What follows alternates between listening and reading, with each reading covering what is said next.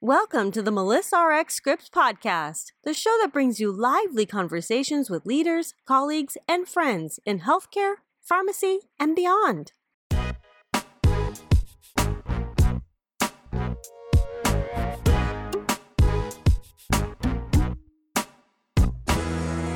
Hello, everyone, and thank you for joining me for the Melissa RX Scripts podcast. I'm Melissa Murer Corrigan, and I'll be your host. This is episode 29 of the Melissa RX Scripts podcast, and thanks for listening. Well, in March, we celebrated Women's History Month and recognized the important contributions of women in history and society. And as we move towards spring, slowly but surely, I'm also grateful for the pharmacists, student pharmacists, and pharmacy technicians caring for patients during the pandemic and working so hard on vaccine distribution and administration. Thank you. Well, now, on today's podcast, I'll be talking with Nancy Bell. Nancy and I are going to be discussing many things, including her mentoring experiences and passion for science. I'll give you a bit of an introduction to Nancy and then also let her tell you about herself, her career, and her many varied experiences in life in general. Nancy Bell is a medical outcomes specialist working in the pharmaceutical industry. She has also served on Drake University's College of Pharmacy and Health Sciences National Advisory Council. That's one of the ways that we've connected over the years, and is currently on the Board of Trustees for the Iowa Pharmacy Association. Some of Nancy's areas of interest are disease state education, quality improvement and clinical pathways, and internal reviews and outcomes evaluations. I can't wait to learn more on all of this. Well, Nancy, thanks for being here with me today. As we get started, maybe you can talk a little bit about your background, where you grew up, about your family, and your pharmacy experience at Drake University. Well, thank you so much, Melissa, for having me. It's such an honor to be number 29. I was shocked that it wasn't a higher number before you got to me. So thank you for that. I am an Iowa girl. I grew up in a small town in Iowa called Harlan, and not a lot of folks had gone to Drake University from Harlan, so I didn't have a lot of exposure to Drake, but I knew that I wanted to be in the medical field, and I thought, you know, that I would maybe not do so well as a doctor. Uh, so I chose pharmacy, honestly, as sort of the, you know, the next best thing. And uh, it's obviously been a choice that I've never regretted. Uh, but you know, I visited Drake, and I was a very small town girl with not a lot of financial means, and and very sheltered. And you know, the way that they took me in, even in the interview, sort of sold me on the place. And obviously, never regretted that decision either. It's just been a wonderful opportunity for me to be uh, educated at Drake, but then to continue to stay in touch with folks there and, and work on Drake's behalf with new students, you know, even students that are uh, already in the program and um, helping to shape the program. So I've stayed very involved with with Drake over the years, and it's wonderful. I live in Des Moines, so it's easy for me to run over there and do meetings or be involved. You know, teach a class here or there. So that's been that's been really nice. I love that. I think it's really helpful for people to learn that, you know, you make this decision and you know at that point in your life you think that's the right decision and that you've stayed connected and involved and you know i know that i'm grateful that we've been able to re-engage through efforts with the college of pharmacy serving on the national advisory council and i agree with you that connection to current students or prospective students is so important and so fun to see how much has changed, but also I think how much has stayed the same. The connection that Drake has with families and with students and making them feel welcome and that they have a home and they have a home in Des Moines. So thank you. That's that's really really neat. You know, in the past year we've talked a lot about home and being home and staying home. And so, you know, there have been through these stay home times some silver linings. And, you know, some of those silver linings are more time with family, the ability to work on hobbies or start new ones. So, what's that look like for you? How has this season been for you? Yeah, that's been, you know, very interesting to stay home and, and really not navigate and not have kids with a lot of activities and you know, honestly, I, I have children that are high school age. I have a senior and a sophomore. and just the general slowdown of our lives and you know the pause from the busyness of their schedules and and our schedules combined has been some somewhat heartbreaking you know to see them miss events and things like that but it's also been very much a silver lining for our family you know with more dinners more you know games played as many people have done uh, through the pandemic and just tons of time spent together with them that we wouldn't normally have been able to do. And especially when you talk about having a senior that's getting ready to go away and your time is limited and you know, I've really soaked up the the time uh, with him as well as it's been interesting helping him navigate the whole college decision and not being as certain as we could back then, you know, when I did visits or things like that. Um, it's been a whole different experience. But I've also done, you know, other things to sort of infuse joy and fun in our time. And I've I've got a huge set of bird feeders right outside my office window, so I get to enjoy watching my little characters come every day for their food. And you know, lots of people have picked up crafts and and different things like that. And I have an interest, I guess, in in charcuterie and and appetizer and cheese boards, and I've kind of elevated that a little bit more throughout the pandemic. Although I was doing quite a bit of it before. But those are just a few things that we've we've done. I tend to be pretty crafty, so I, I do lots of different crafts.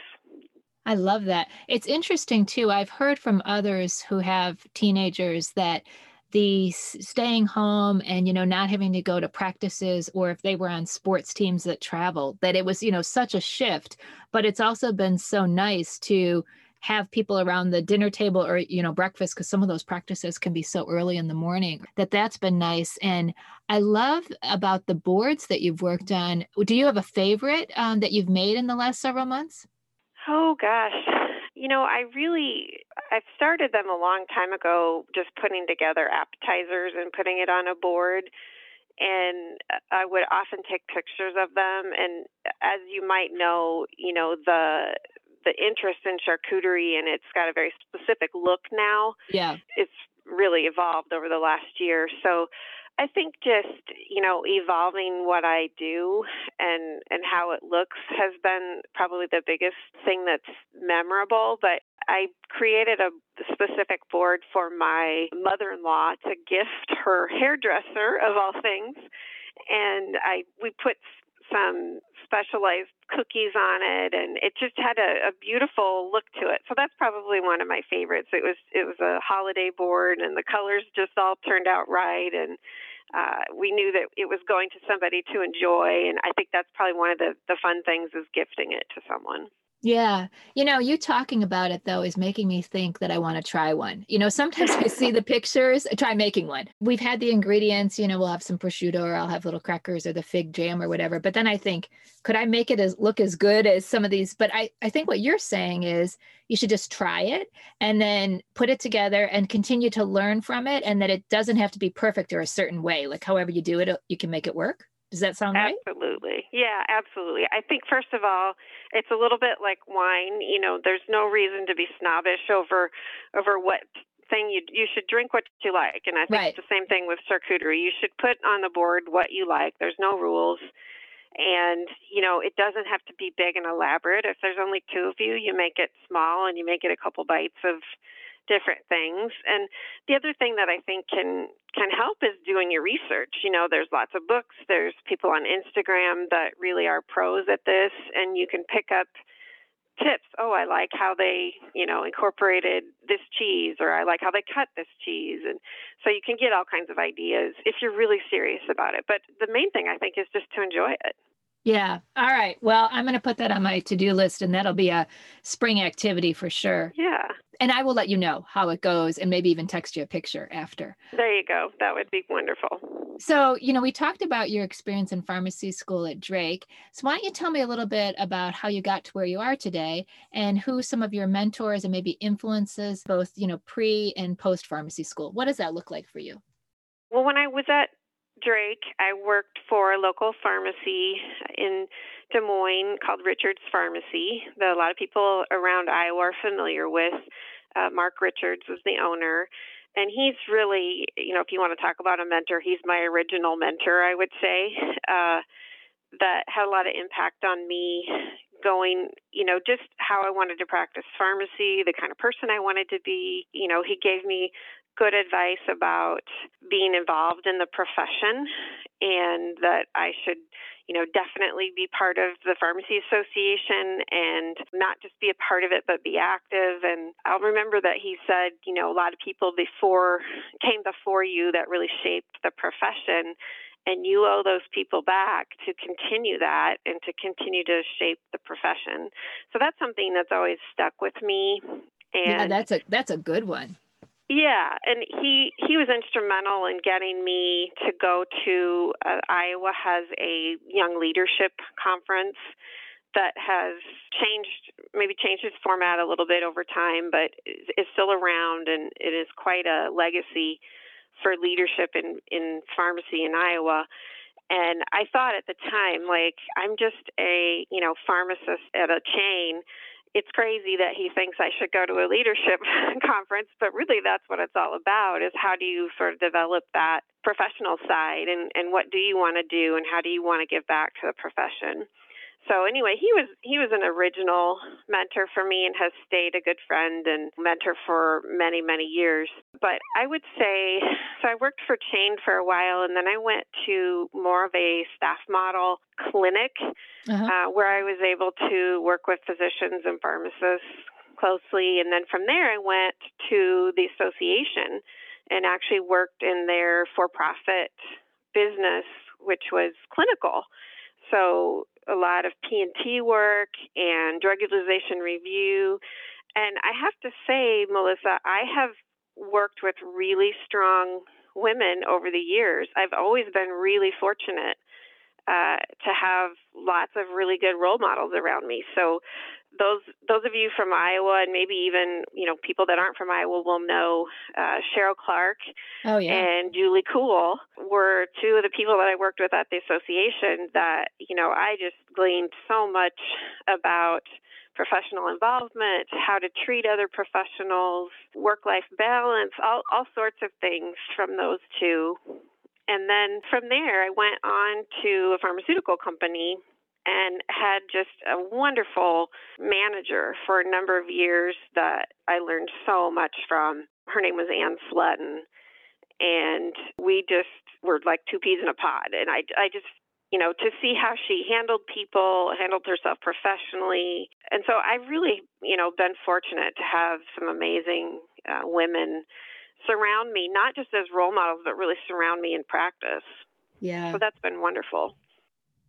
You know, I appreciate that you talked about Mark Richards and the important role that preceptors can play, you know, in our careers. And I also worked at Richards Pharmacy when I was a student. And like you, I, I learned many life lessons from him. And, you know, that he had, was a multi generation pharmacist that his dad, I, th- I believe, had owned the pharmacy before him. And, you know, just some of the things that he taught. I, I think he was a great one where by observing and seeing what he did like he would he would share lessons and pearls with you but i also just i found observed how he was with patients and the care that he provided was remarkable. So you know i think for our preceptors that are out there who are you know working with our student pharmacists every day or work with residents you know we just want to say thank you because it's such an important role. And i i would say that many of the lessons that I learned early on during those experiential experiences, and you've you've echoed this, we carry with us, you know, throughout our lives. So yeah,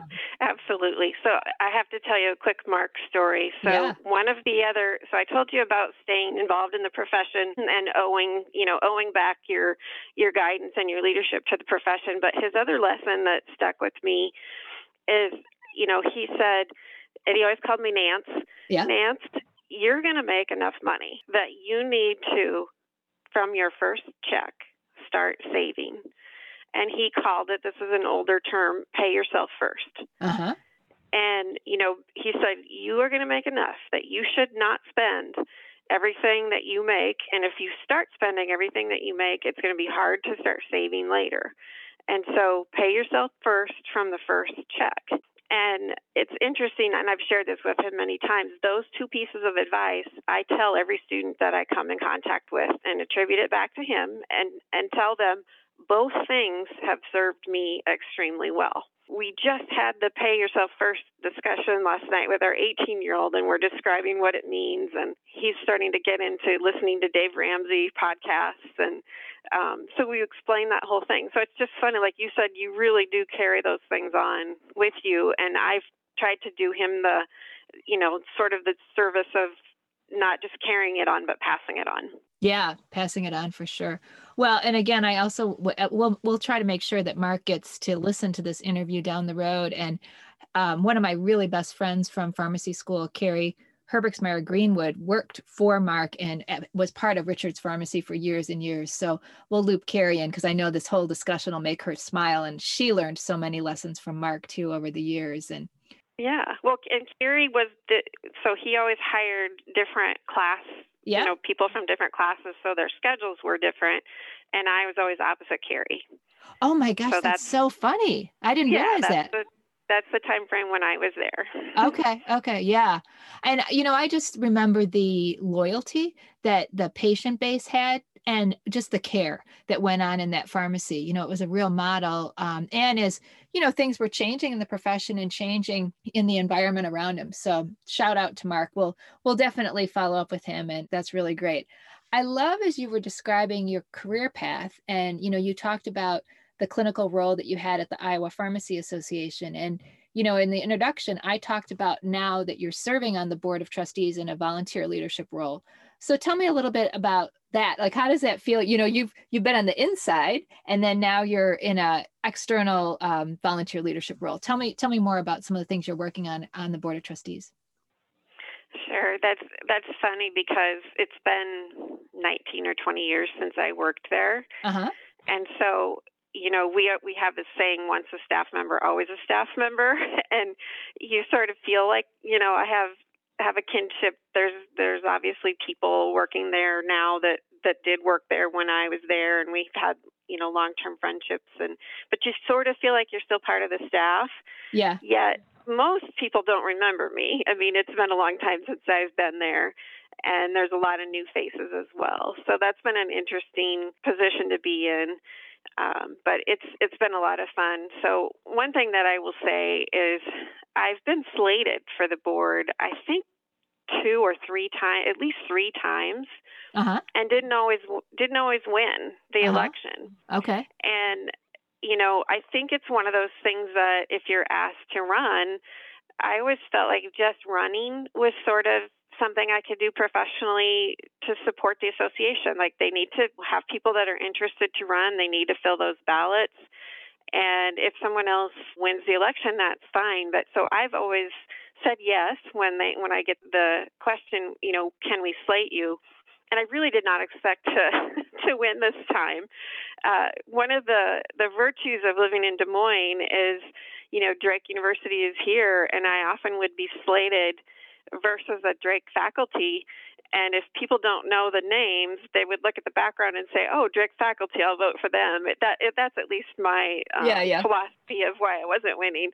Uh, but so this time I'm a trustee at large, which I think is funny. They found a way for me to to slide in there. But you know, right now, obviously, it's such a wonderful time, but also a challenging time for pharmacy with COVID and with pharmacists being in such a huge role with vaccine deployment and also just being accessible healthcare providers right now.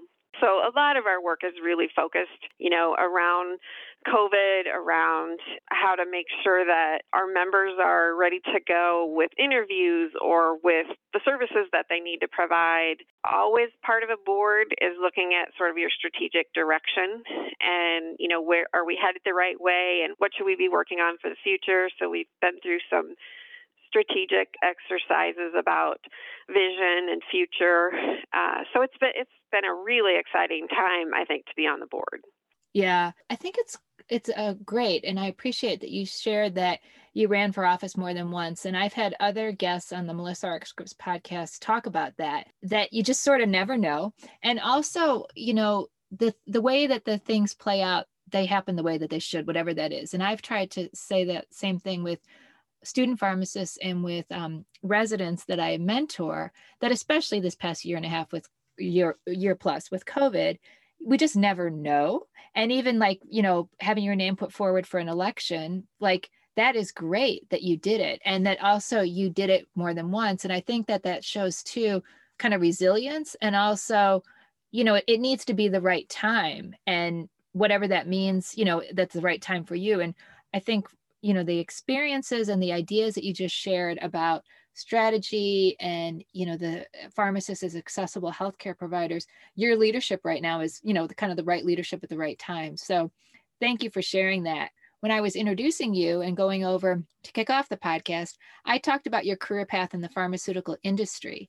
And i think that's a topic that's very interesting and one that sometimes student pharmacists have an idea about it and other times you know they don't know as much. You know they might just understand it a little bit so tell me more about, you know, your career path in, in pharma and in the industry, and what would you say are the options for student pharmacists who want to learn more? And are there experiential learning options for them?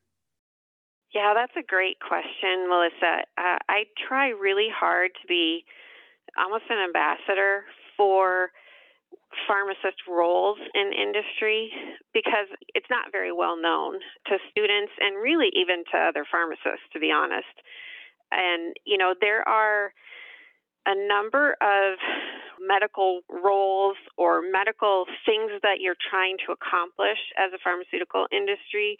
You need to answer difficult questions that maybe would not be appropriate for a representative. You need to answer deep therapeutic questions. Sometimes you need to answer off label questions of providers. You need to cultivate study sites. You need to be providing the latest research to key opinion leaders. You might be, you know, working with key opinion leaders to become speakers.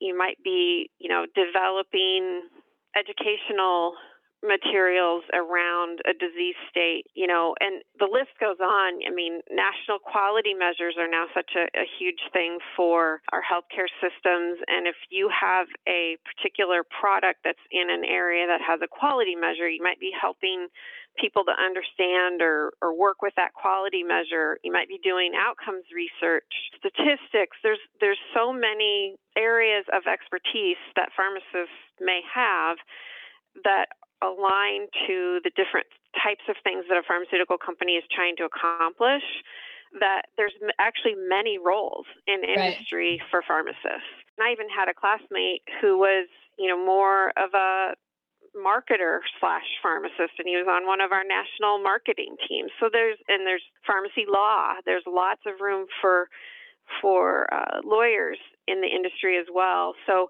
you know one of the things that i try to do is is take students regularly just for a couple hours to explain you know what what pharma is trying to accomplish with their medical roles and how every company does it slightly differently and how to sort of evaluate those roles and and figure out you know if there's a part of it or a piece of it that is of interest to you.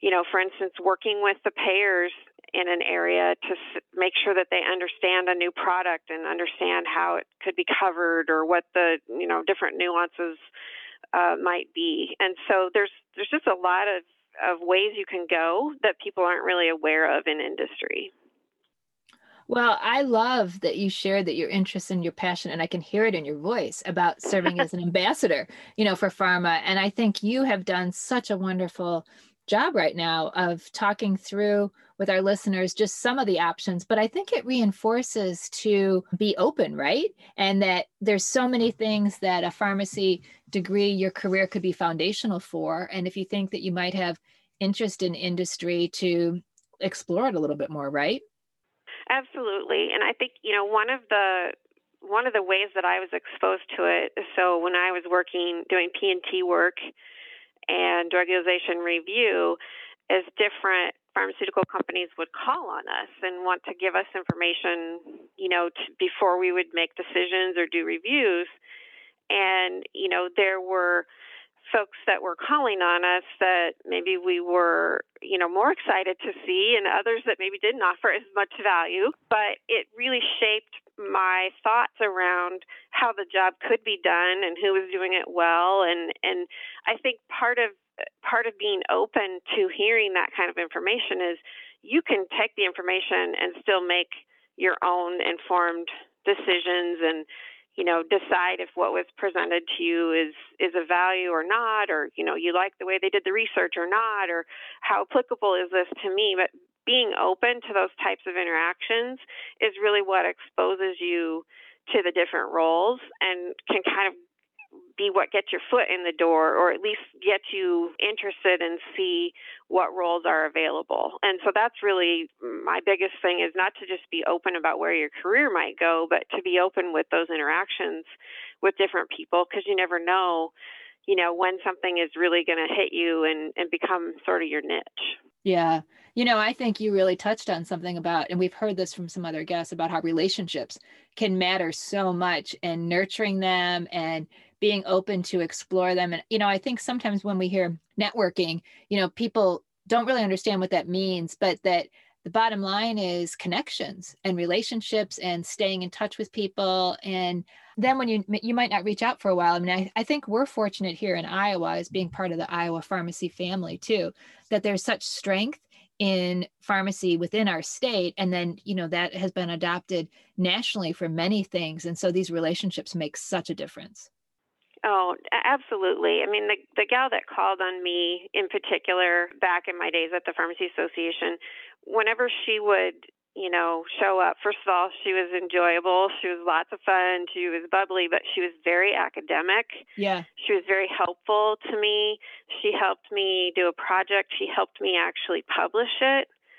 And I thought, this is something that I could do, you know. And so I think about the influence that she had on me. And she's, you know, a longtime friend now and still is in the same company that I am. But just being open to that interaction and, and then seeing her spin on that position is probably really what influenced me. And then I think about, you know, some of the customers even that she handed off to me, those relationships and how important they've been to years of work, you know, that I've been able to accomplish with different uh, customers, and it, it really is relationship based. You know, I think it's they keep us around because the work is good and the resources have been valuable, but it's a lot of it is like you say about the relationships. Yeah, they make such a difference. Well, you know, a lot of times on this podcast today, we've talked about things that have worked out and have been positive. But you and I both know that in life, there's often things that don't work out or there's challenges. So, how would you describe or what would you share with our listeners about tough times and when things don't work out as planned? What's been your experience on that one? Well, you know, we're we're as a company, we're embracing this concept of grit and you may have heard the author of this wonderful book. Her name's Angela Duckworth, and she talks a lot about grit and how talent can weigh in, but really, the really successful people have grit. And it's, you know, just being determined about what you want, your vision, and, and then putting in the work and it just it reminds me of kind of a funny story. So I, I spoke about you know my path to this company and i remember i was speaking at amcp one time and one of the folks from this company heard me and said we you know you should really think about this role. We should we should try to hire you. We'd love to you know, have you. And and then they found out that I didn't have a PharmD at the time. Uh-huh. And I had just been, you know, as I said, admiring this gal and how she'd worked with me and and appreciating the way she was doing the role. And I was like, I really think that, you know, even if I can't have that role, maybe I should go ahead and get my PharmD. Well, in, in the meantime, they sent me an application, and I thought, well, I, I guess I'll fill it out, you know, for this role, even though they said they wouldn't hire me and I sent it to the hiring manager, only I misspelled her name. and uh, I think she just threw it in the trash and said, you know, she doesn't have a PharmD. We can't we can't really look at her. But you know, years later, I look back and I think, first of all, it led me to a PharmD program, and right. I I kind of said to my husband. You know, I'm precepting these kids. In a couple months, it's going to be Doctor So and So, and I'm still Nancy. And, you know, I think I want to do a PharmD program just for myself. And it may not lead me to pharma, it may not lead me to a different role, but I just I feel like I want that now.